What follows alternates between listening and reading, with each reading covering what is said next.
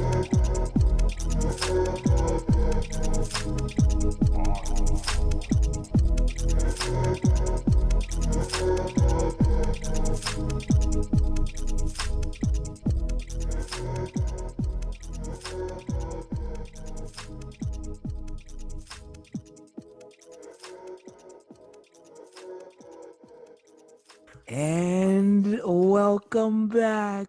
This should be episode 10, but I think it still is episode 10, but we might call it episode 11. Anyway, welcome to the Bottomless Podcast. If you are a return listener, welcome back. And we are so glad to have you. If you are a first time listener, we hope you stick around. Uh, so, to get right into it, my name is Kevin. and Kevin. The other Kevin, Kevin, and the other two people are. Vincent and Leslie. and Leslie, I'm from Kevin is from Floribama. Vince is from Los Angeles. Leslie is along those islands with volcanoes on them that everyone wants to live in, where they filmed Lilo Not and Stitch. Also, I'm from California, but I'm reporting live from frozen tundra of North Carolina. Your It's parents' 34 front porch, degrees. right? Correct. So also, Lilo- can we like make a podcast ritual where every season we skip episode 10? Like that's our tradition. Yeah. You know, it's like floor 13. I really love that, and it's a tradition. Also, I love how you're bellowing. You were the one who said you were gonna have to be quiet because you're outside of your parents' house. I was ready for our sleepy vibes, and you're like bellowing. Wait, Kevin, say something real quick. check check one two check Vince, one. say, say something. Say something. I'm, I'm giving up on you. Say something. Say something. What's the next lyric? Sure. Your guess is as good as mine. Sorry, the bike of the Which means that in a song from a songwriting aspect, they did a horrible job. So They did not write as good as we did when we said if why fit in when you were bored to stand out. Nice. It's iffy if you were gonna make it to the end there for a second. I was too, honestly, but you know what? Look at God.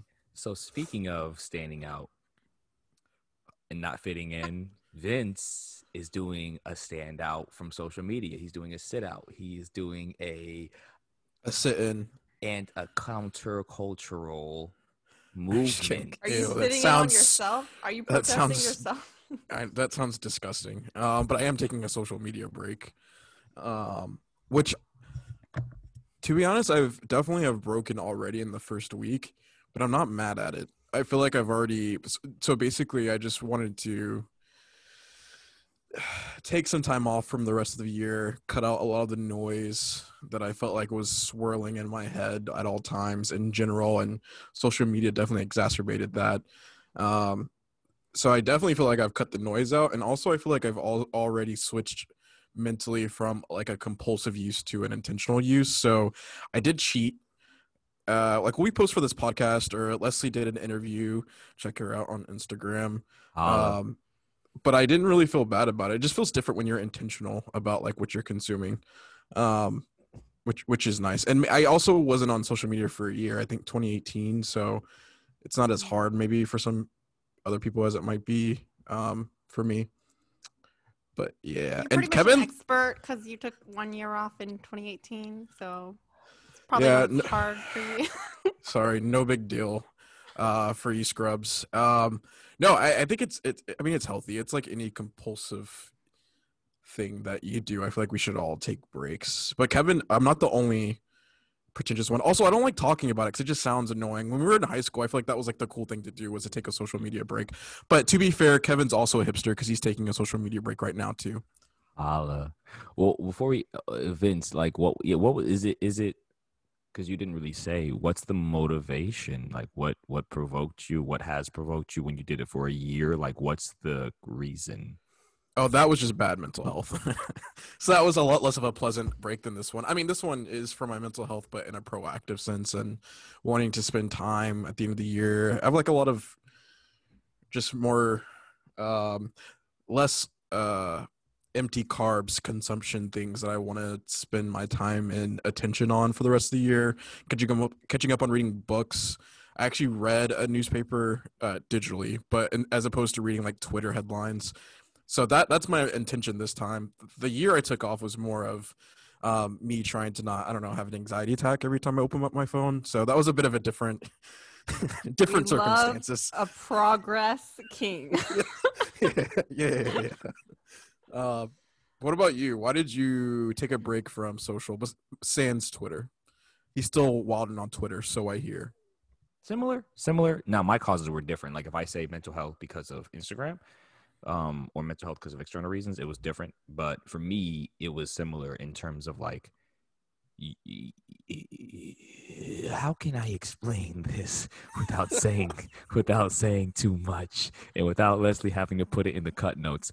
I I took a break from social media, much like Vince, because I noticed a a dysfunctional pattern of overusage, of compulsive usage, and negative consequences linked directly to every time I would, you know, like open the app and not find what I was looking for. So I was What like, were you looking for?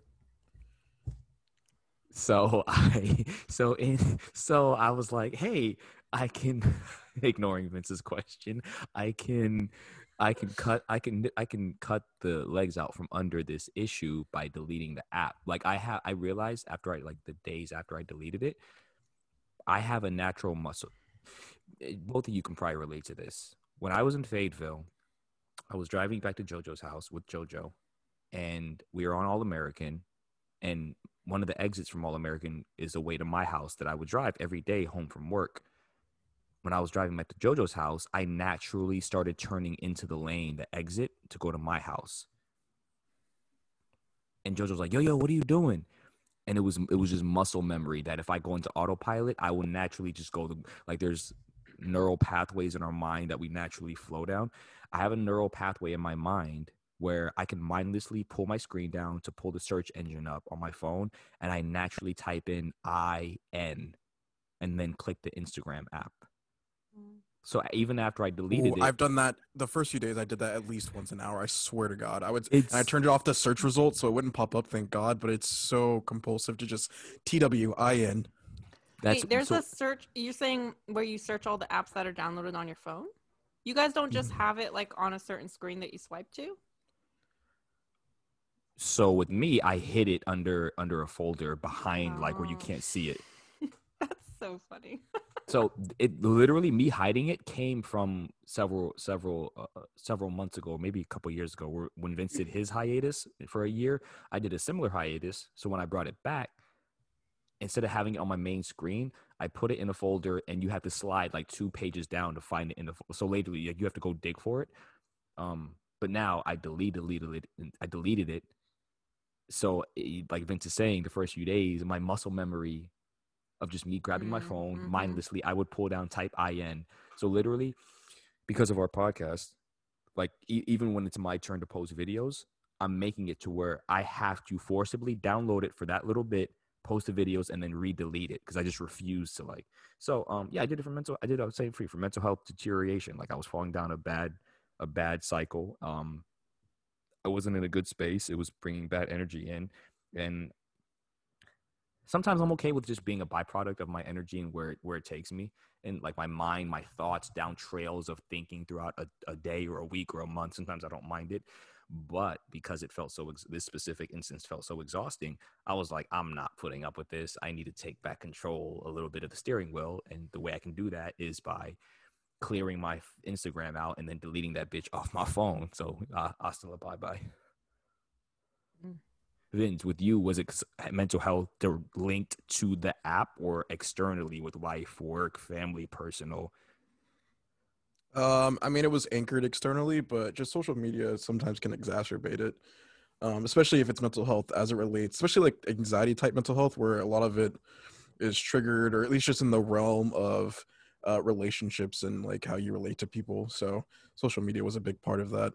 But maybe we can get deeper in that in a future episode about social media. But real quick, I'm curious if you don't know, Leslie is the OG of um, being above and beyond our petty Mm. plebeian usage of Mm. social media. Um, So I'm curious, since you have started to get more online, do you feel a need to take a break, or do you feel like you have a pretty healthy relationship with social media? Interesting question. I kind of was pondering on that since both of you guys are taking a break right now. You know, it obviously made me think about it. And what Vincent is referring to is just that I have gone on some long social media hiatuses, like a couple years, both times. Um, once at the end of high school, and then once, I think like maybe two or three years ago, I was off for maybe like a year and a half, two years. Um, and so I did a lot of thinking about it back then. Um, and now but but the thing is i feel like even before i went on my breaks i had never really like given it a shot for what it could be. You know what i mean? Like even then i was just always like kind of side-eyeing it while participating. So i feel like if anything now i'm more like kind of looking it head on and like appreciating the things about it that are really good. Um, and i definitely feel like the negative effects but for some reason during covid like for me personally and where i'm at all the positives have way outweighed the negatives um, I do want to be more careful about like not being on right before I go to bed just because of like the blue light. So I'm like thinking about that kind of thing and I'm horrible at that, you know, because just so often it's easier, like, especially like, you know, talking about how a lot of social media isn't just like consuming content, but it very, it's like a real part of relationships. For me, lots of times, if I'm having like an overwhelming day with other things going on, whether that's work or other stuff, I like waiting till I'm like done with everything and then like opening messages and then like, you know, being able to actually re- reply from a space of like myself and not like, you know, whatever's going on. Um, but yeah, so no, like, I mean, I'm sure it will circle back. There, I'm sure there will be a, a time coming up again where I'm like, yep, it's time to like you know, disconnect. For now, though, I'm just like enjoying riding the positive waves. Fuck with that. Yeah. Also, one thing I will say, you guys probably remember this, like when Dave Chappelle quit his skit comedy show on Comedy Central, like over a decade and a half ago, and then like went. To, oh well, Leslie, here's a little, here's a little like fun fact. A long time ago, he used to have the show. He quit it like randomly one day went like literally flew to Africa and like the company got pissed because they weren't that wasn't the agreement. He they were like he smoked you know like the way old media used to be to try to like um uh what is what's that word when you ruin someone's character? Like publicly defamation. like, defamation slander. like slander and defamation defamation the character he smoked crack and he's crazy he's difficult yada yada yada and then he disappeared for a year uh, for a decade almost almost two decades like a decade and a half and then came back and is is arguably the most successful comic or the most skilled comic mm. today in this climate. And so um I when I I can't I can't, I can't necessarily explain the exact feeling that resonates, but when I his most recent special was about publicly flogging HBO for using the Chappelle show because when he initially pitched the Chappelle show to them, they literally said to him, What do we need you for? We have Chris Rock.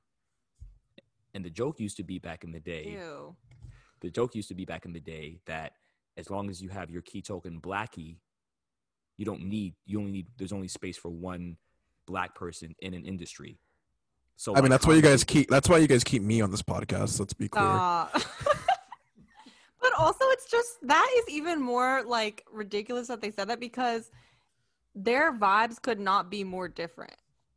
Like their oh, yeah. vibes are so like yeah. No, one thousand. Anyway. So he when I when I watched that special, and every time I watch any of his recent material for the past like maybe half decade, decade, I always get this vibe of like he feels like a sage, he feels like a monk. Like I think of those like t- like those monks in China who like or like any anyone Amer- like there's people who do this in Northern America who live on reservations who live on these isolated like places on, pro- on large properties of land and they disconnect from social they disconnect from anything civilization they just have their little plot of land and maybe they like have people who run and bring resources and food but when i see dave i think of people like that who he's not really present on social media. He only recently got an instagram to share stuff in a more um, direct to consumer way with his audience. And as as an artist and as a poet i've always wanted to experiment I, I, something in me sees dave and goes i want to try that.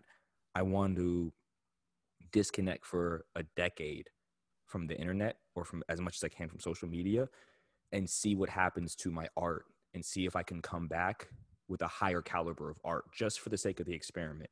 So part of it was mental health, but I'll, right now I'm run, I'm trying to run a social experiment on myself to see how long can I do this, and can I come back? Can I look back ten years from now and have better art than I did when I was using it?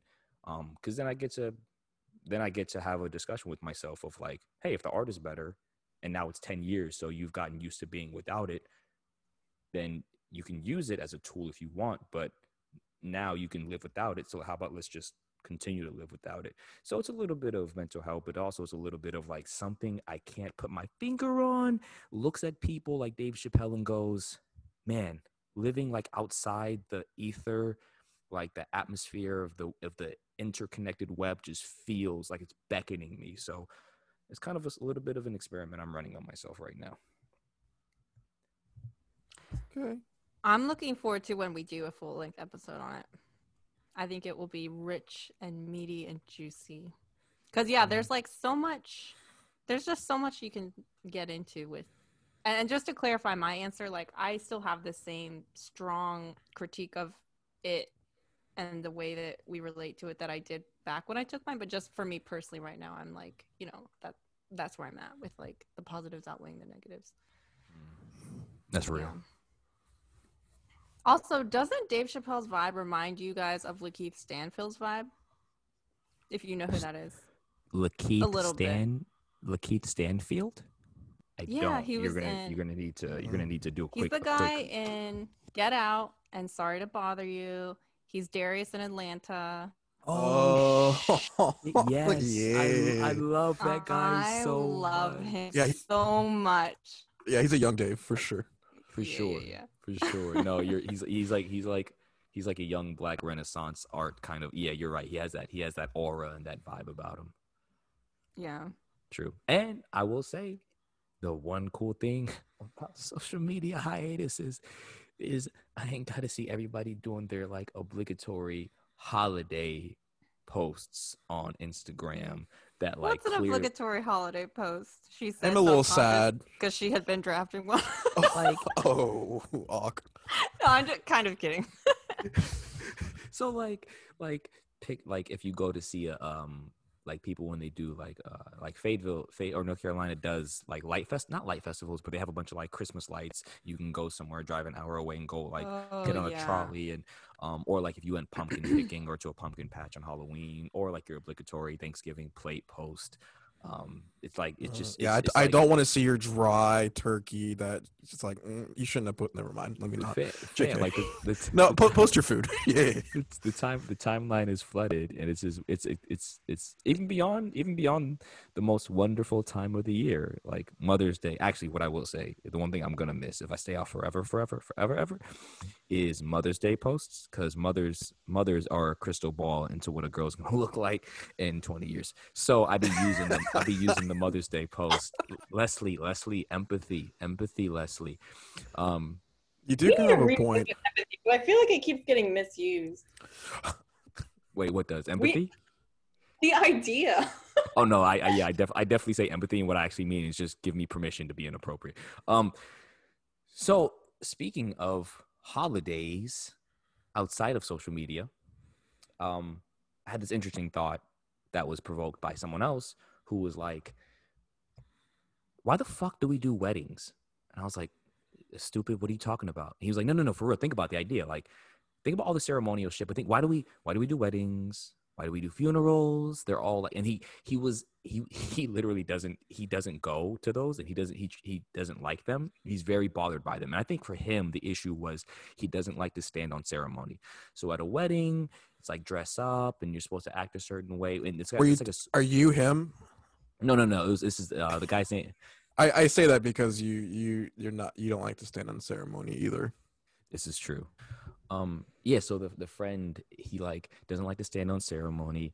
Doesn't like uh acting you know like the social the unspoken social contracts if you're at a funeral you're supposed to be solemn quiet somber even if you're not actually sad pretend like you're sad at weddings you know everyone's i mean weddings a little more natural to just be get a little drunk and you can be happy even if you don't know the couple so he was making me like questioning me, like think of like graduation, like he's and then he this is where it really fucked me up. I still feel like this is just you talking to yourself. know. I, don't believe that there's other person. All right, What's I'll- name? What fucked me up was he was like, and this is what really sent me on the rabbit trail. You guys ready?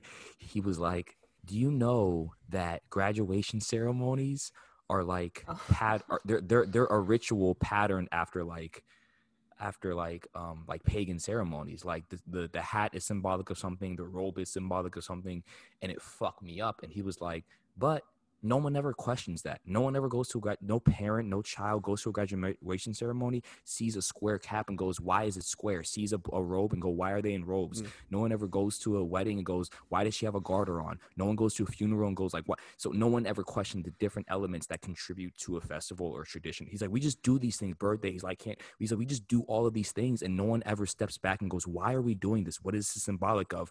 I am and and and to slow down a little bit and to, to just give you what level of genius this person is and i'm, I'm afraid because i'm afraid that anyone who who just doesn't think doesn't think this considerably about things may hear what i'm about to say and go oh it's just stupid Anyone that thinks that should have given that up listening to this podcast. We spent a whole lot. Like we he uh next week our theme is gonna be like a freaking rock or something. It's gonna be like a three hour long episode. yeah Season two. I'm writing that down. I like it. Oh, he- he's a biology major and he was like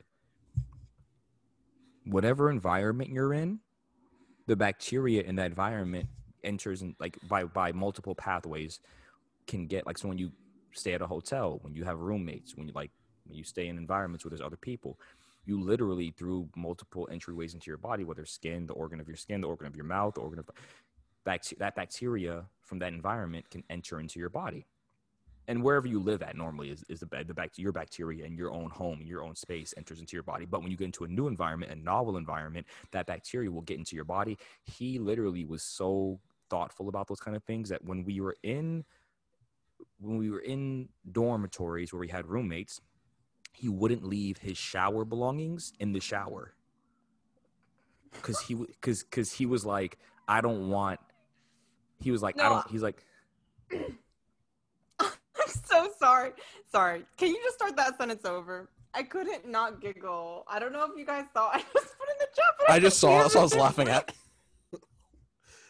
I think that's what I'm I think it's because your mic is up so loud. Sorry, it's just I can hear Vince breathing, so I wanted to make not you.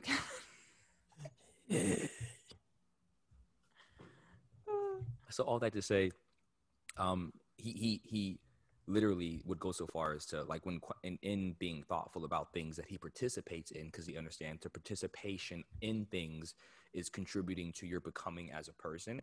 So not just in ceremony and ritual but so far as to say that if i live in a roommate with somebody that i don't like he would go so far as to remove not leave his bathroom items in the shower because he understood my shower cloth could be in that bathroom where his where his bacteria is going to be and it can enter into my like that that that soul thought. And he and mind you this is one of the like in terms of like fitness he got me into fitness when i was like dying. I got you into fitness, but go ahead. he he um he just he just changed my life in so many ways. He's he's probably like top five most influential people in my life famous or not famous. So when he said that thing about graduations it blew my mind because i used to work at a college and i was the person who had to put on when i was there for the last two or three years i was the person who was the coordinator for the graduation I would like run all the graduates through rehearsals. I would I would print I would print the diplomas. I was like order the order the caps and gowns, order the tassels. Like I was the event planner for the graduation. So it really stuck out in my mind of like I never thought about this. I I used to put my hand on so many different elements of this traditional ceremony that we I've seen. I've done it. I've been to it for college for high school I, i've sat through several of them for colleges i've been to friends i've been to other you know and I never thought about it. What the fuck does this tassel mean? What the fuck does this cap mean? What the fuck does this cap and gown mean? Even with women, like sitting at a wedding and seeing a garter thing, the, where they where the men pulls the garter off, like I had to go look that up because I was like, what the fuck does that even mean? Why are we doing this? You just sit through this like ritualistic shit and you don't question it. And he was right. It was like we just mindlessly sit through all these things. So uh, it just set me on a journey, and I thought this was a cool idea because a couple episodes ago we talked about Leslie mentioned the idea of like Korean New Year's and these traditional things that Koreans do with their families of bowing and your granting your elders blessing you and giving you money, and how there's like festivals in the Korean calendar, like you would eat some kind of same, same time around Thanksgiving. We're talking about Thanksgiving dinner, um, or Lunar New Year, and like literally my like Leslie has food that she's showing on the camera. Literally, my mom, I would I remember growing up, and I would ask my mother, and this is where I'll stop and then throw it to you guys to kind of give your take growing up on our different holidays in America as compared to maybe things you know about other countries' holidays. I remember I would ask my mom how old she was when I was younger, and she would go, "Well, it depends on if you're asking me on how Americans measure their birthdays or how Koreans do." And I said, "What do you mean?" And she goes, "I forgot exactly how she described it, but because of their New Year, it it falls differently. I think Leslie, you can help me Mhm. here. What, what is what is the exact? It's because in Korea they you're one when you're born because they treat the time that you're developing in the womb as like part of your like you, you're basically one. They count the nine months as one year. that. So as a young kid, I remember thinking to myself like that's it, it was it was novel, it was it was different. It, I never heard anyone say that. My mom said that. She said it just so cavalier, like it was casual. Okay, this might be a spicy digression, but what is that? What are the implications for abortion in that case? Just curious, quickly curious. Ooh, You just quickly ask that. I know, but that's just so interesting, you know. Mhm. Like, if all right, maybe maybe we won't go there. I don't want to trigger anyone that's Let me, listening. let, let me find out Vince back in favor for two weeks and he, he turning back into a conservative Republican. Let me find out. Let I me Don't bait me into giving my opinion on these holla, holla. things in a public you baited yourself. You literally just brought it up. Vince. Nobody. I'm just I'm just not anyone specific, just culturally. Like, is it a similar like conversation as here? Because It's a good question. I actually don't Yeah. know. I mean, I feel like there's a. I feel like a lot of Koreans are Christian, but that's like not backed by anything other than like my experiences. yeah, okay, Yeah. just interesting. That's a good point. I never thought about that either. Because yeah, Les- Leslie's right. I've only had the context of the only cultural Christian that I know that I've had extensive conversation with is my mother, and she's Christian, so it's like not helpful to be like, oh, Cultural well, like Korean, you, yeah. you you represent like the the thought process of all Koreans. Let me ask you what you think on abortion. You're a Christian, of course. I know what you think about abortion. Well, it also makes me wonder like, is Korea the only country that does birthdays like that? I don't actually know. Like, if it's, you know what I mean? Like, Yeah, Sound I've off in the comments if you Yeah. have any cultural heritage that honors birthdays in a similar way. Yeah, for real. I've for never So- met anybody from any other culture who's like, oh, well, which which one do you mean? But like usually, especially from like older generation Koreans, they'll always be like, well, which one do you mean? Or they'll say like, oh, well, you know, my Korean age is this, my American age is this. Yeah, But like nobody, you know what I mean? Like I've never met anybody else who was like, well, yeah. so yeah. maybe we're unique in that way. I don't know. So for you guys, do you guys know what the symbology is behind the garter part of a wedding when the man pulls the garter off the bride's leg with his teeth? Okay, were we not supposed to look this stuff up? I feel like what it it it it, is what it kind of implies, or at least in my experience, it's like a whole ceremony where homeboy like gets down on all like on his knees and like works his way up and like bites it off. Am I wrong? So I feel like you know it, it, it's it's there out on the is. floor. Yeah, but Art I, is I, I life, life is art. it's, it's, uh, amen. Um. We have a Vincent noise, you guys. Now it's my goal to get that noise again at some point.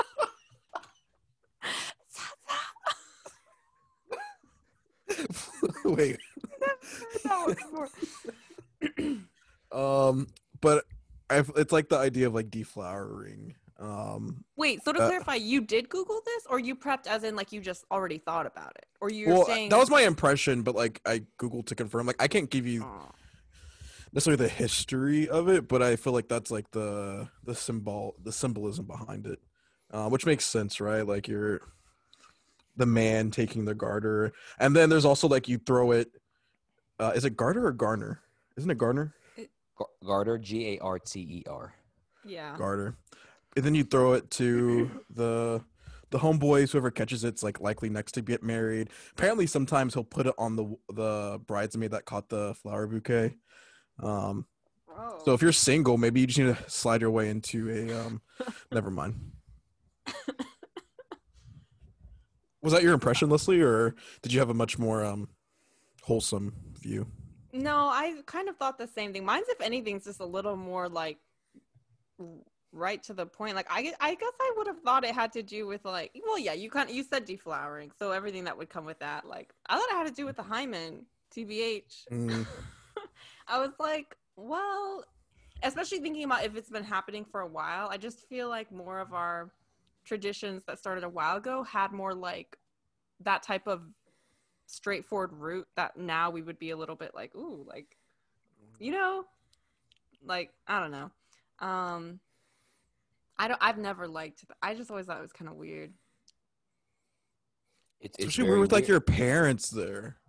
Like, what if your dad catches it and you throw it out into the audience? Like, what is that supposed to mean? It's, it's supposed to be think single. Well, your dad anyone could be else single. Thinks about that type of thing. Well, Vince has a point because I was gonna say it's supposed to be for single men, but if your dad's divorced and he's single, then technically. Um, so Vince is right that, that that's one of the uh, symbologies behind it. The other symbology that I learned, and this sounds like some ye olde English bullshit, but it, it, it, it makes sense.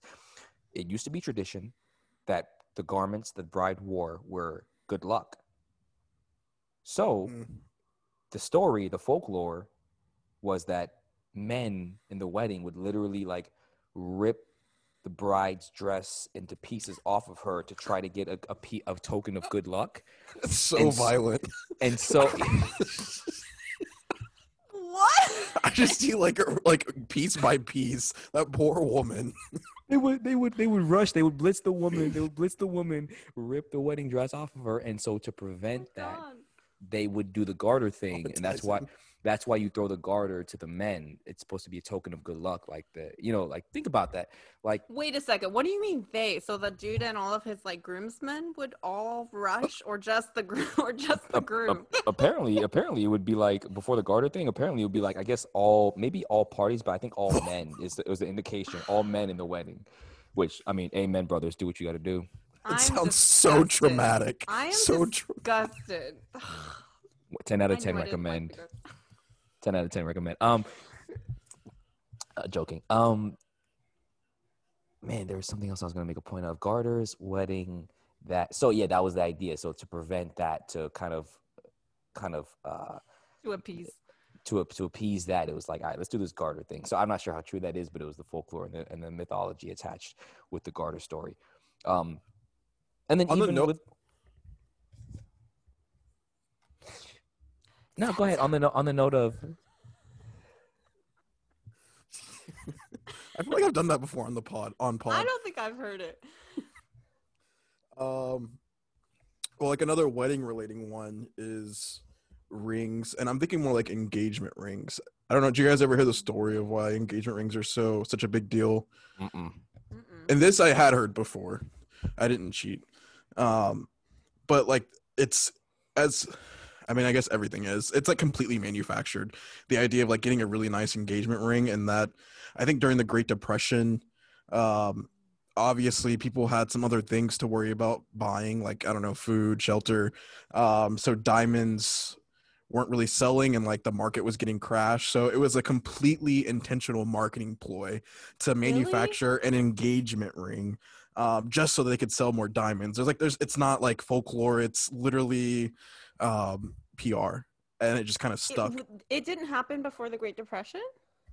I- I'm sure you could give people like rings, uh, which was like contractual, but like diamond engagement rings, no, that was not a thing. That's so interesting. Oh, that's hilarious. I ain't buying my future And- wife dog shit. Shut up. What about Leslie, the how, how do you feel about that? So that's that's a thing. The veil was supposed to be symbolic of, and I, this I heard from the comedy show that I was watching. The veil was supposed to be symbolic because the woman went through each of the elements. The veil was supposed to be symbolic of it's bad luck to see the bride before the wedding, and so veils used to be very like like you're supposed to cover her, and you're not supposed to see her until the moment that it's actually like at the altar. Mm. So they're supposed to cover her face and her sanctity and her like you don't get to see her and. Dressed up like a Dementor from Harry Potter. And then don't see her until the wedding. And then what you do? Boys, come on, let's rip her dress off. and in order to appease you, I'll I'll give you a garter that was like near her area where I will deflower her just to appease you since you can no longer rip her dress off. So let's let's Sounds- let's run. Sounds like women made up all of these symbols, to be honest. Oh yeah. True. It's what we want. Um, um, so I, and and so the greater conversation that I think initially provoked this one was we were, Leslie. I talked about how I had one gone to my Korean grandparents' house for Thanksgiving, and they did this kind of um, food thing that wasn't Thanksgiving, but it was on the day before Thanksgiving. And then Vince kind of mentioned, like, man, why don't we have stuff like that in in America? And so then it made me think about like What, all the stuff hol- like that, as in like holidays and traditions and ceremonies tied more to like maybe like the changing of the seasons or food, yes, rather than just like you know, yeah. Mhm. correct, correct. 'Cause Rather than like a industry's PR campaign. Yes. Mhm. because even even the even the two that we have that I think are attached to seasonal things, which would be um, or changing of season, which is Halloween, changing of harvest, which we stole from from uh, as best as I can understand Mexicans, and then Christmas, which which which some sort of pagan holiday, and and and even the conceptual idea of when it's the darkest time of the year based on how much sunlight is happening at that time of year we then light a tree up so we can have light in the dark so even these ritualistic things are taken from some other element or some other culture i think um, so I begin to think about it and go, yeah. So Vince provoked a question that I, I, I the purpose, I think, uh, the ultimate purpose of this episode that, that we can just have fun and talk and bounce off and talk about different holidays and shit. But the ultimate purpose was to. Are we reaching the purpose? Forty minutes in. Yeah, yeah, yeah, yeah. The purpose. Nice. The even purpose, 40 Classic. The, the, the purpose the purpose was to be was to provoke thought about like pause and then thoughtfulness and being present in the moment about especially this time of year halloween thanksgiving christmas mm-hmm. new year's. Thoughtfulness about the ritualistic things of life that we kind of just flow through whether it be new year's or birthdays or anniversaries or Thanksgiving to be more thoughtful and go like, yeah, these are cool. I'm not trying to say like they're bad or graduation ceremonies. I'm not trying to say they're bad. It's just has has have we ever as a culture sat back and thought about them and then even how they were like Vince said with engagement rings, how they were engineered and how they're so different from other cultures like China or Korea and and what they may do differently and why they why theirs came about. Theirs came about because like man, there's a long tradition and history attached to like the crops and the harvest or yeah seasonal changes whereas with us it's like man capitalism like I, we need to sell diamonds and it, like it's it's it's hard out here for a pimp so we got to get these fucking diamonds moved out the out the store tell these motherfuckers they need to buy their wives um engagement rings. Um but like ha, ha, and, and I'll, say this and i'll ask you guys. When i was young i told myself that i wanted to build a tradition for my kids where we'll still celebrate christmas like maybe i'll like you know gifts but I want to build into this time of year a, tra- a family tradition where we go and give to somebody else. We serve somebody else. We give. We consciously think about someone else who isn't able to repay us, someone we're not related to, someone we don't know, someone who can't con- who isn't able to pay us back. So for you guys, the question is like, ha- have you guys like have you guys ever consciously stepped back during a holiday and gone like what's the symbology? And then am i even okay with it? And if you weren't okay with it have you ever thought of like is this something i really want to continue to participate in when i have a family? Or if you are okay with it have you even just sat back and said i want like i wonder and i want to figure out what these things mean? Like whether it's american holidays or foreign holidays or foreign traditions um, have it has has any holiday tradition ceremony festival ritual been a cause for pause in your life um, to figure out what it's about and the and the meaning behind it and the history behind it and the path that led down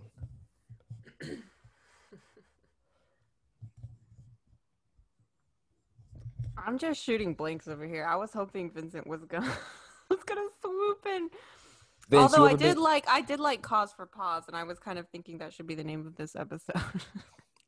for example Cause leslie for pause. thinks leslie thinks vince that like you know leslie wants to know vince how do you feel about uh, black history month being on the shortest shortest month of the year what? Um, when did I say I wanted to know? I did hear that. Uh, I did hear that. Leslie wanted to know that. Um, holla God. holla uh, at your brother vince Yeah, I'll take you guys on a long journey, so please pop in and out. But I do think there's always been thoughts about holidays, but what what that discussion has changed a lot since growing up. So like growing up, I feel like as Christians we can all relate, and I'm back in North Carolina, so home sweet home for this. This is perfect.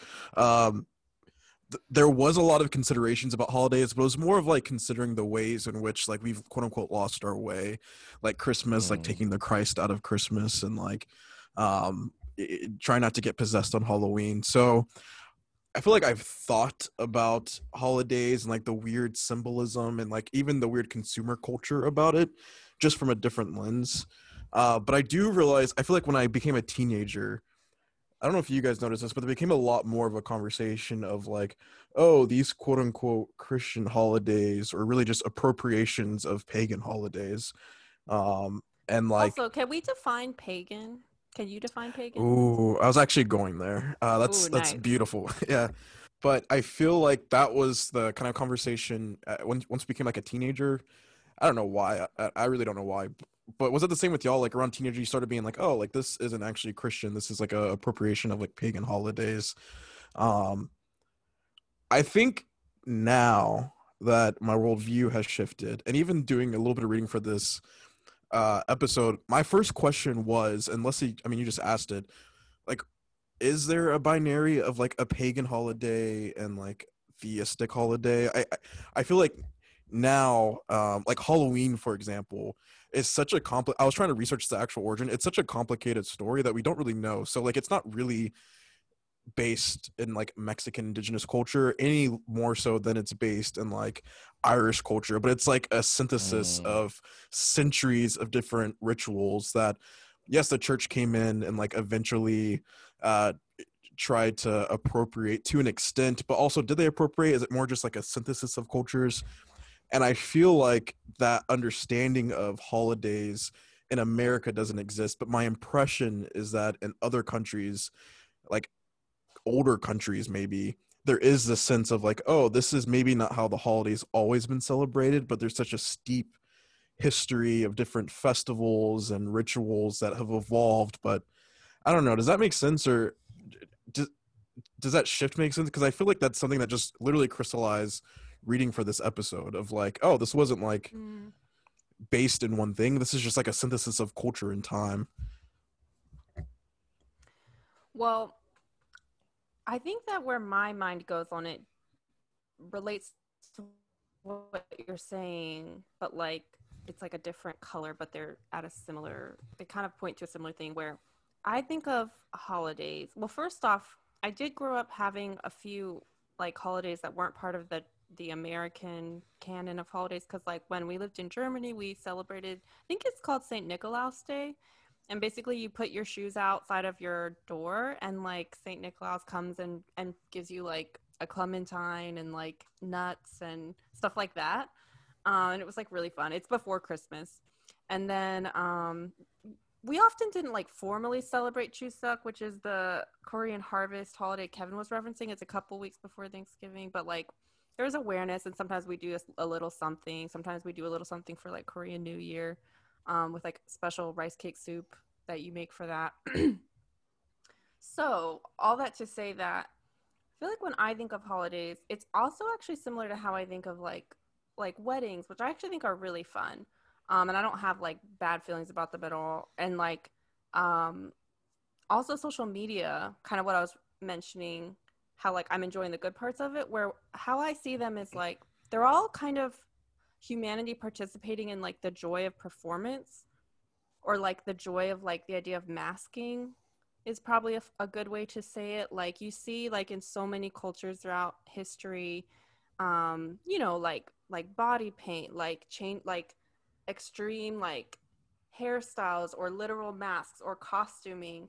And then i just feel like we continually evolve like iterations of that idea of like and you I, I just feel like celebrations and traditions and like holidays so like are us participating in something about humans. And i think a lot of animals i always get this picture in my head of like those birds. I don't remember the name but there's like a certain type of bird that like does this really elaborate like mating dance basically equivalent of what Vincent was saying with the little tr- like ceremony to get the garter off, you know, like uh not really, but kind of, you know, where it's like I don't know, it's like I think probably for humans it's maybe a little more like self-aware than it is for other animals like but I don't know. I mean, I can't say I'm not I'm not that bird.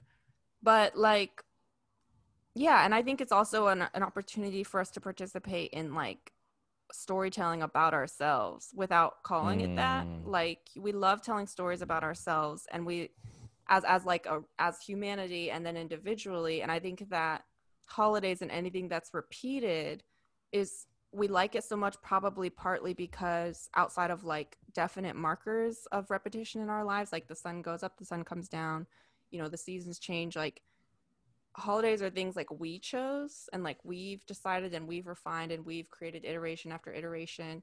And i think that there's just something it's both like on a such a basic level fun you know but i think there's probably something deeper where it's like we've chosen that these are the things we repeat and like we interrupt the chaos of daily life that are all the things we can't control by like you know we've decided.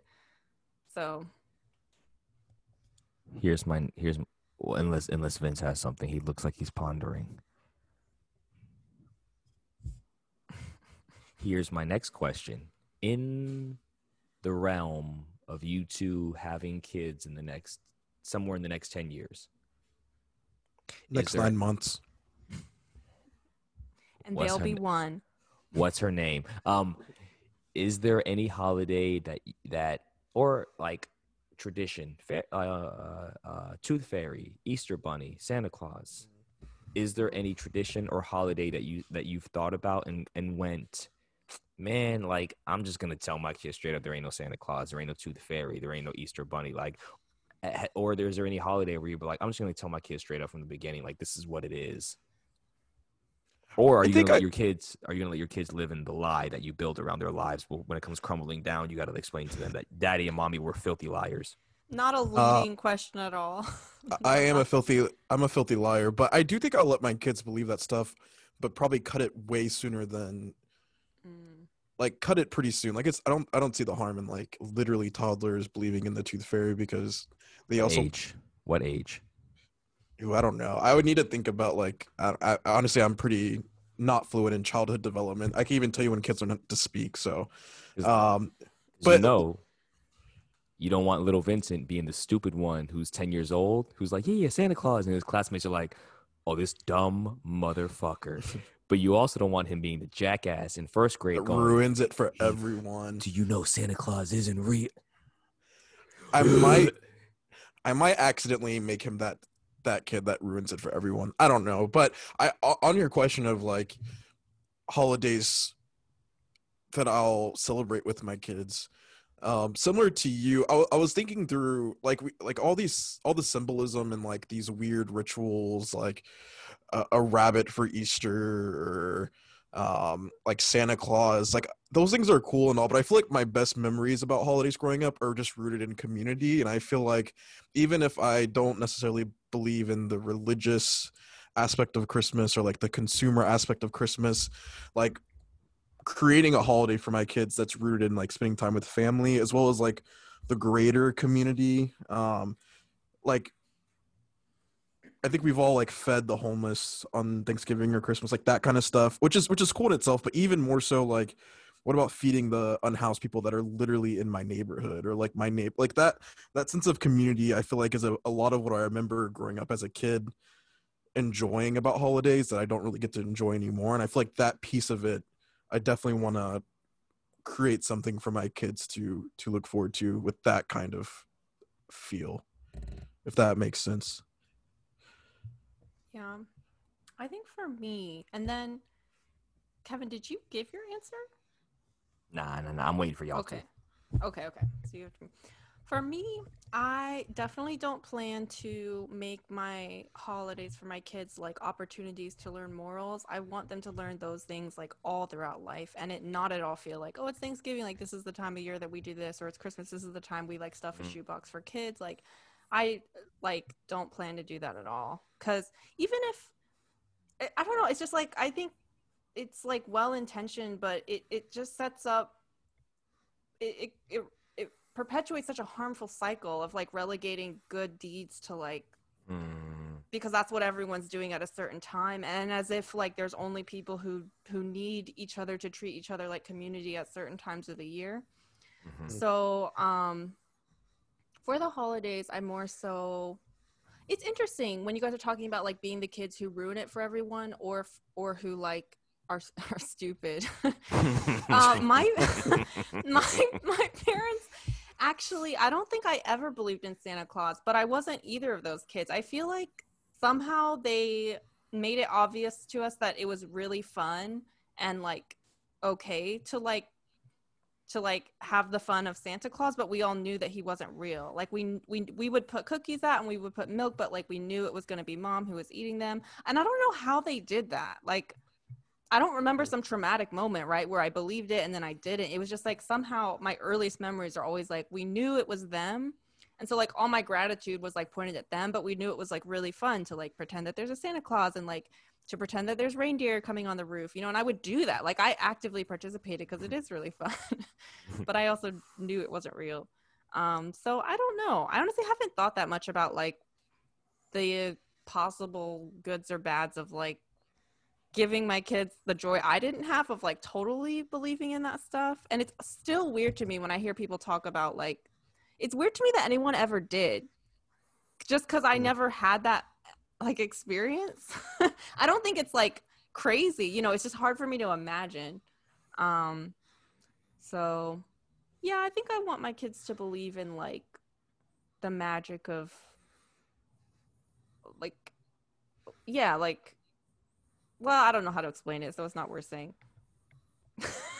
I, I don't know. I don't have it prepared in words, but But she does have it prepared in dance. Cue music. yeah. I would be lit. I would be lit. Wait, are you two gonna put up Christmas trees this year? I do Vince? I'm have not, a I'm not at home. Oh, oh, Vince, are your parents gonna put up trees? Oh yeah, it's already up. Damn, y'all white pagan Republicans. Um, Wait, actually, quick note on that. I will say that okay, so the tree's really fun, right? Because once again, it's like you're just participating in this larger story and this this thing, right? And it smells good. But I do definitely think like building your own traditions, like Mhm. yes, all 100 percent. And I do think it'd be fun, like probably as early as like seven, eight, nine, to like have these types of conversations with them, but not in a way that kills the magic, in a way that like you know blow some oxygen into the coals so you, they can both like have the fun of participating but also like fanning out like well also this isn't the whole world of what it can mean to have that christmas magic like when you understand like what it really is then you you open up more spaces rather than it just always staying like without ever questioning it right yeah, for Yeah. sure. Yeah. for sure. what about Um, you kevin Yeah, I, I, I, I used to be the person who said I was gonna tell my kids straight up early, as early as possible. Sit them down right out the womb. Poor Kevin's kids. Which Listen here, Junior. which, which is funny because I remember vividly me and my mother baking cookies for Santa Claus and my brother encouraging the whole fiasco and putting them out. And I, for, I don't remember who, but some the first time we did it, somebody definitely went and took a bite to like convince me that Santa Claus came and like took a bite of the cookies. But I remember one year, I think one of them forgot to take a bite, and I was like, but there are still presents, and I think that might have been the moment where I was like, the jig is up, people. Like, so, so let me say this. Coming from someone whose family, uh, father's Puerto Rican, mother's Korean, but they encourage the whole skit show, uh, show and tell, like whatever, and then went. I'm gonna tell my kids no Easter Bunny, no Tooth Fairy, no Santa Claus. It's me and your mom. Fuck these, like fuck these lies.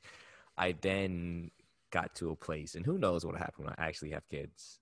I got to a place where I was like, no, as a as an artist, I can see the utility in being able to live in the fantasy world.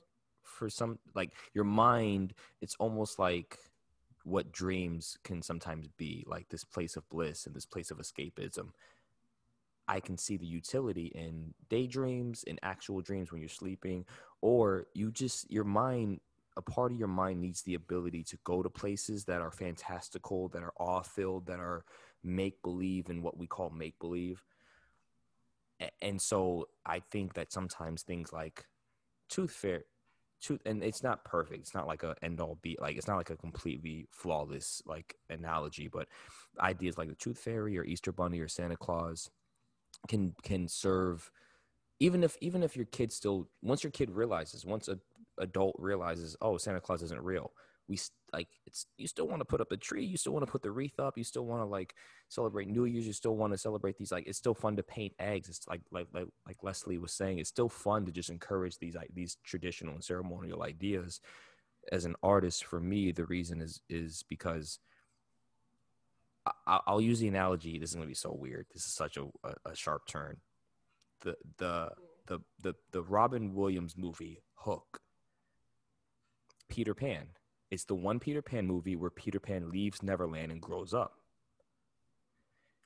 The whole point of this Peter Pan movie, Hook, is he has to become a child again. Why? Because in re- the real world, he's losing his relationship and he's losing touch with his marriage and his children. So, in order to re to to regain, to to save and rescue his relationship with his children, he has to reintegrate what it's like to be a child, to to believe in the fantastical, to believe in a dreamland, to know what it is to dream again, to become like a, to become childlike. So he goes to this symbolic place of Neverland, re remembers what it's like to be a child, like that old kooky guy in his house who's looking for his marbles. Go has to has to fight, has to crow, has to fly, and the way you fly is you remember happy thoughts, and the, you have to like fight. So that idea of like you have to spend childhood learning like like what tragedy it is if you deny the child an ability to dream in a fantastical way when they're young. But what tragedy it is what what what crime it is if you don't exact of a child responsibility in this world and teaching them how to be self-sufficient. But then when you become an adult finally there's almost this like ritualistic phoenix like rebirth process where you have to go and re-rescue your inner child from the death that you had to put it through in becoming an adult. You have to reintegrate that child especially if you have children because you have to put there's this element of as an adult and as a parent you want to participate and teach your children what it's like to dream because they're children and they should dream.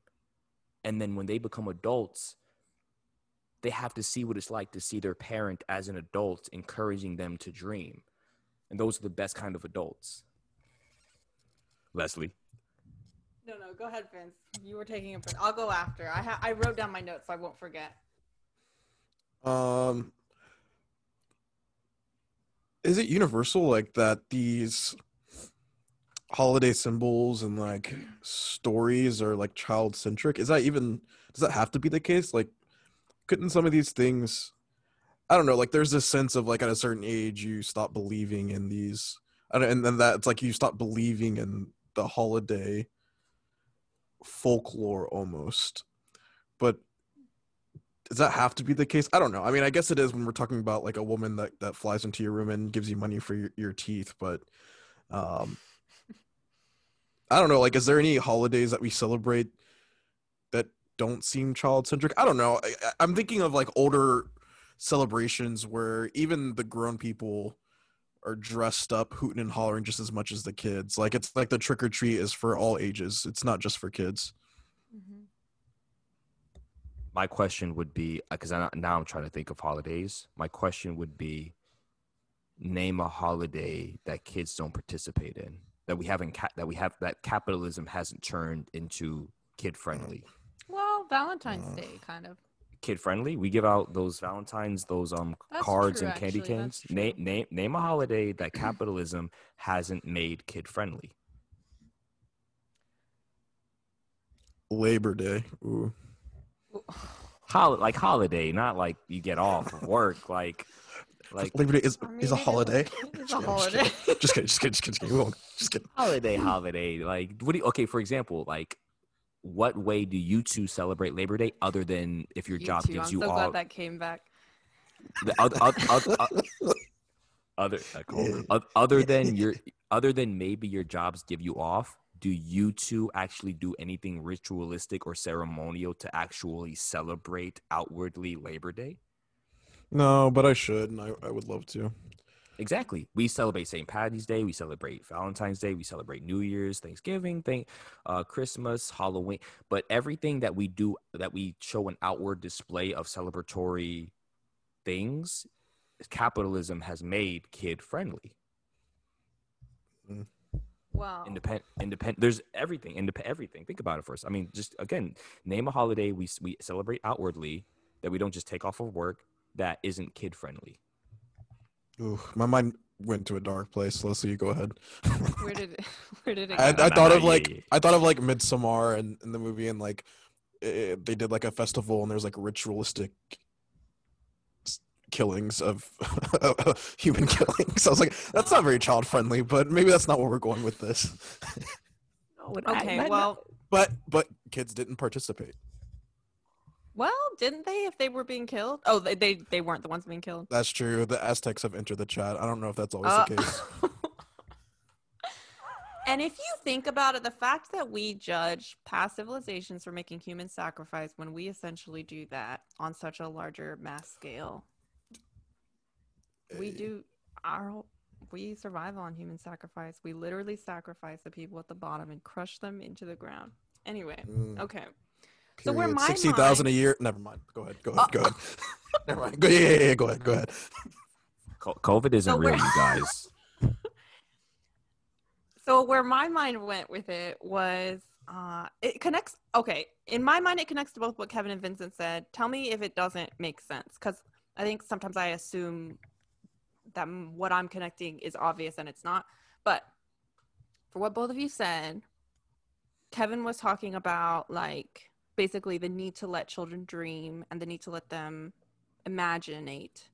And then Vincent was talking about uh like well also kevin was talking about like you know holidays that kids don't participate in because there's a capitalist like a, a push right to get as many people spending as much money as possible on each other but connecting both of those i think that there is this false idea that of that binary of that breaking point that that it has to be that way right? That you have childhood wonder and then at a certain age it's like you learn too much about reality and your like beautiful imagination gets crushed by reality. And i would argue richard dawkins has this book called the magic of reality and i don't think i even ever finished it but the title always stuck with me and his whole thesis was like you don't need to believe in whatever it be whether it be a religion whether it be like a superstition um, you know, a, a, a ceremony, tradition. You don't have to believe in these signifiers. Like, actually, when you engage with reality, you realize like the magic is real. So that's kind of what I think I was trying to say earlier, where I think it makes sense to magic is real, and and I think it's crazy that we think it's breaking. I think it breaks kids' sense of wonderment when we feed them the way of teaching about reality that we do, which tends to be much more surface level and much more related to ulterior interests. So, like in the education system, like passing a test, like in parenting, maybe like making sure that you're behaved in public, as opposed to like, um, if you, I know I always come back to this lately, but it's like, seriously, if y- I recently started learning about mycelium, which is what gives birth to like mushrooms. And there's like an underground network that if you go into any forest, like the mycelium is shout out to yeah, like my episode of Cosmos that I was like plugging like crazy a couple weeks ago is like what first exposed me to this. And I have a lot more reading I want to do, but it's essentially like mycelium truly does like connect like everything in the forest. So like when you walk into a forest, like it's not just like hippy dippy shit. Like it's actually truly happening. Like in reality and so the idea that we can't that we have to lose our sense of wonderment as as we grow up i think is annoying and then i think it's also annoying that it's like why don't we teach kids that stuff earlier. So I guess connecting back to the idea of like, would it kill a kid's sense of imagination to know that like Santa Claus isn't real? I mean, I still don't know. I don't know how much benefit there was there because I didn't get to experience it, but I don't think it has to at all. Like, I think that like them being able to participate in the fun, but also knowing it's not real, but also like learning about all the stuff around us from every lens that is so much cooler and so much more imaginative and so much more room for exploration and actual like stones in the water, right, that you can step upon rather than one limited idea of Santa Claus that just kind of is fun and full of wonder but doesn't have anywhere you can go with it. Like you know on christmas eve maybe my tradition will be like oh, breaking open a biology book and we learn like one new element of like just a single cell leslie's you know like poor kids. Oh god. Poor leslie's kids. And merry christmas. Here's a pop quiz. And, and, Get out your number a two pencil. but even them knowing like i don't know like you know like holding your kid's hand and being like hey did you know like we're actually technically not touching because like what is it repel each other atoms repel each other? Like that's cool as shit like that's so and the the applications are like so real.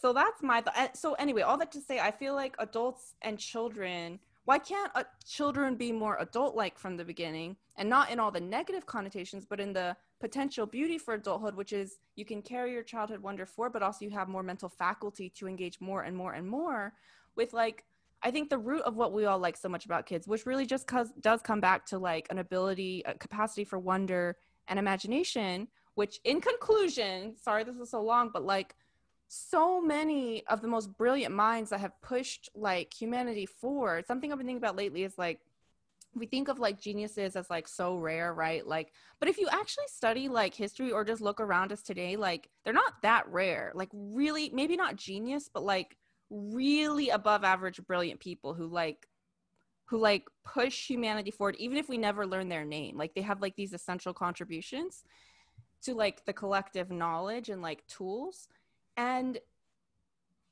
so many of those people did in a sense you could say like acted like kids in that they dreamed things before they knew that they were real and then they proved them. Like so many of the big discoveries weren't like oh they gathered gathered gathered evidence. Like yes obviously they were learning and they have certain amount of subject matter knowledge but a lot of them like made sudden leaps. Like imagine something or literally have had dreams and then like wake up and like write down their theories and so the separation between like you either have imagination or you know what's real like you know the real deal i think is like a false separation that doesn't have to be there at all So you're saying are are you saying encourage more of the know what's real or are you saying both and? I'm saying by encouraging knowing what's real, you do encourage more imagination. And by encouraging more imagination, you know more of what's real. Like a lot of our big knowing of what's real has come directly as a result of people like just bouncing totally out of the box of what should have made sense and being like, I think this is the thing. And then like retroactively, like finding the evidence to support it. And I wish I had a good example, but I don't want to look ignorant. So I don't want to name something that actually isn't that. So, so yeah, I'm trying to find I'm trying to figure out a way to ask this. Um There's a little circle, adult child. So Leslie but my, is currently showing us if you're not watching YouTube her her uh her notepad diagram. where this is based out of. It's just the word adult and an arrow and the word child and an arrow and there a circle. um because like the because because because and this may not have been what you're saying and i may have got lost in in in in the rhetoric so i want to clarify because as as you were saying what you were saying it sounded like which i don't think it could have been what you were doing i don't think it is it sounded like an argument against the idea of encouraging bewilderment in things like santa claus tooth fairy easter bunny um It- It wasn't an argument against that. It was an argument against the idea that that's the only option for, like, well, if you just are one of those parents who tell them it's not real, it's either like, you know, let them be kids, let them have imagination, tell them these things. Like, these are the established safe ways for kids to, like, Mm. be full of wonder. Or you can just kind of not, as opposed to, like, you can engage them with reality, just like do it in in ways that don't serve specific ends that do tend to tie into capitalism or tend to tie into like classism. No, that's real. That's real. So Yeah. what I was, because then what I was gonna say was, and that's that's uh, so what I was saying was for, was focusing more on the childlike side, but that's why I use the Peter Pan analogy, right? I was saying that a child, especially when they're uh, for me, for as an artist, and what was important for me, what I believe, my personal philosophy, a child has to be not only permitted and given the license to, but encouraged to dream. But the the beautiful thing about that Hook movie is he had to become an adult, right? Like you had to like reckon with like Leslie, all the things you were saying, reality. And the beautiful things, the the awe-filled, the wonder-filled things you can encounter in adulthood, in within real within measurable realities of of that that exist outside of fantasy. Um, and then what I was saying was the idea of, and for me, the reason I say this is because as an artist, what my common experience was was the idea of adults who lost touch with their child, eh, with their, with their inner child, would then try to stifle my inner child and any access to the idea of fantasy, and thereby negate that realm. And so, what I was trying to encourage was the idea of, hey, the reason i the reason i'm going to encourage the idea of Santa Claus Easter Bunny Tooth Fairy with my children is because becoming an adult is going to be a non is going to be a non-negotiable. You want to have a We'll job? You want to have a job? You want to like become you want to become like self-sufficient in this world? You're going to have at some level you're going to have to be able to sustain personal responsibility and self-accountability unless you just want to be homeless and jobless. So, that's going to be a non-negotiable. But what isn't a non-negotiable is you're holding on to an ability to dream and to fantasize. You can let go of that. Many adults let go of that. Factory workers, like people let go of that. People let go of the ability to fantasize and dream. So I was more so just encouraging the idea of, as an artist, from the perspective of an artist, I understand how important it is to, like, we do it with like, it's it's the same. Oh. I like, 100% agree. Yeah, I'm also that- not anti just fantasy that has, but I'm just saying there's a weird dichotomy that doesn't, like, there's a weird separation that doesn't exist. Like, they're both Yeah, so- rich, you know, and they also ultimately, I think, turn into the same thing. Art is life, life is art. Like, For sure. So I don't want to negate the idea Yeah. that you can find fantastical, wonderful, wistful things within reality. Um, and I, I don't think you were negating the idea, the utility and the validity of wistful, wonderful, and beautiful things within fantasy and holding on to that even within to reality. And those two, two things, those two things can be like pedals on a bike, right? Like you have one pedal and it's like you're kind of fucked in the water. You're one paddle in the water going in a circle. Like you need both paddles. Um, so I was just trying to clarify that point. But um, and for me, I was just trying to read as an artist, my personal experience has been the messaging has been hey, like if if anything else, you can do without the fantasy. You can't do without the reality and the things that we all kind of agree on, which is like measurable, touchable, tangible things. But you can do without this whole like Disneyland, Elsa, Frozen, Let It Go, horse shit, and and Santa Claus and Easter Bunny and whatever. Um, so yeah, I just wanted to re I just wanted to I wanted to make that clarifying point with you and see exactly within the nuance what what you were what you were concentrating it down to and, and make sure that we're both maybe not negating the other point. I wasn't negating the idea the the utility and the beauty of reality and you weren't negating the utility and the beauty of fantasy. So I have a question. um, I I- okay. Honest, I am stealing this from Reddit, but I was inspired by this Reddit thread. okay. Um, on the note of just holidays and celebrations. Also, I just hit my funny bone, and I'm trying to not react, but that hurts so bad. Um, okay, basically, the whole thread was like trying to describe our holiday celebrations almost like an alien that has no context and how absurd some of them sound.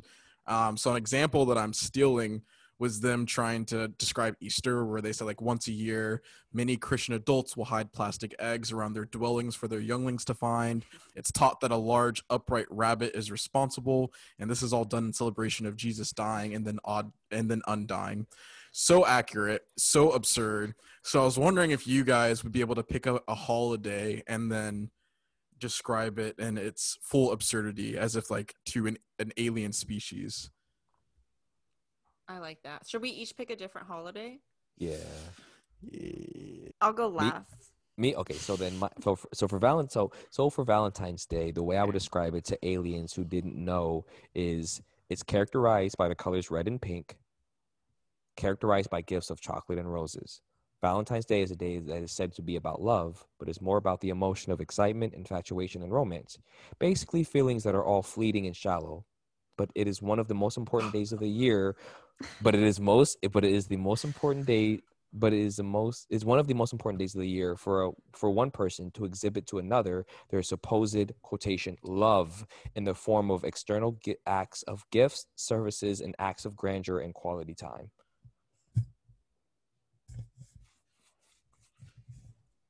Ta-da!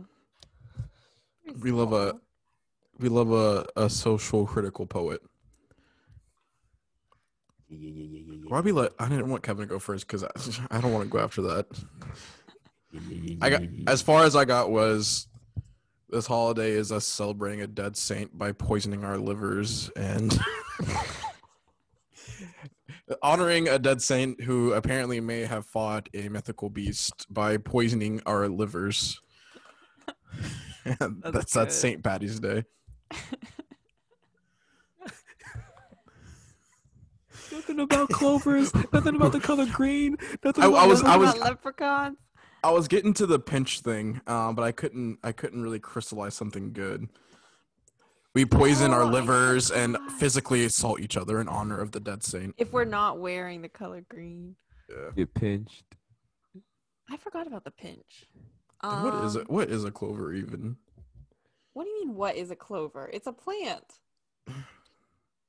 Have you never seen a clover Is it out in the really? wild? Yeah, it is. I haven't. I really haven't. Really? Uh, maybe I have. I don't know. I don't think so. You probably have. They're out in like fields of grass, little four leaf, little. Usually they're three leaves though, which is why finding a four leaf is so lucky. I think. Mhm. Um, okay. As far as I got was on this planet, one of the defining factors by which people group and divide themselves, that's as far as I wrote, but I'll just try to finish it, is by their beliefs in access to higher powers and what happens after their deaths. And Christmas is a time when the most prominent grouping of these people have co opted a previously existing tradition that involves wrapping presents in square boxes and shiny paper and exchanging them or more often in modern times writing numbers on pieces of paper that often cancel each other out and exchanging them.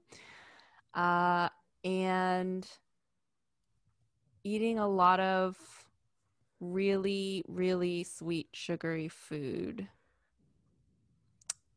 And everyone celebrates it but the one primary group places the narrative upon the celebration that it's about the birth of their deity. Mm. He said social commentary. Got it. Okay, podcast idea. We may need to cut this because someone will steal it, and I want my ten percent.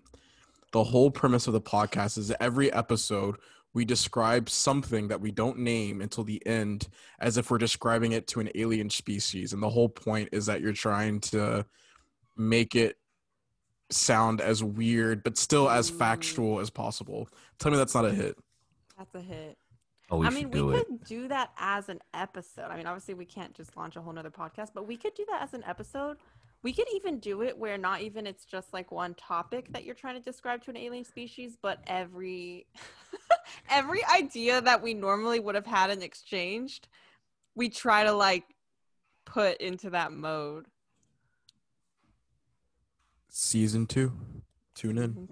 So, thank you guys for listening, especially if you stayed to this point in the podcast. If you would be so obliged, we would ask that you'd please subscribe to us on YouTube and Instagram and Twitter. That is the Bottomless Podcast, spelled B T T M L E S S Podcast.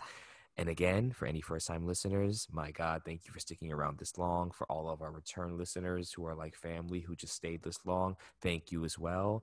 We enjoyed your presence and your company, and we will see you guys next episode. Bottomless. Peace.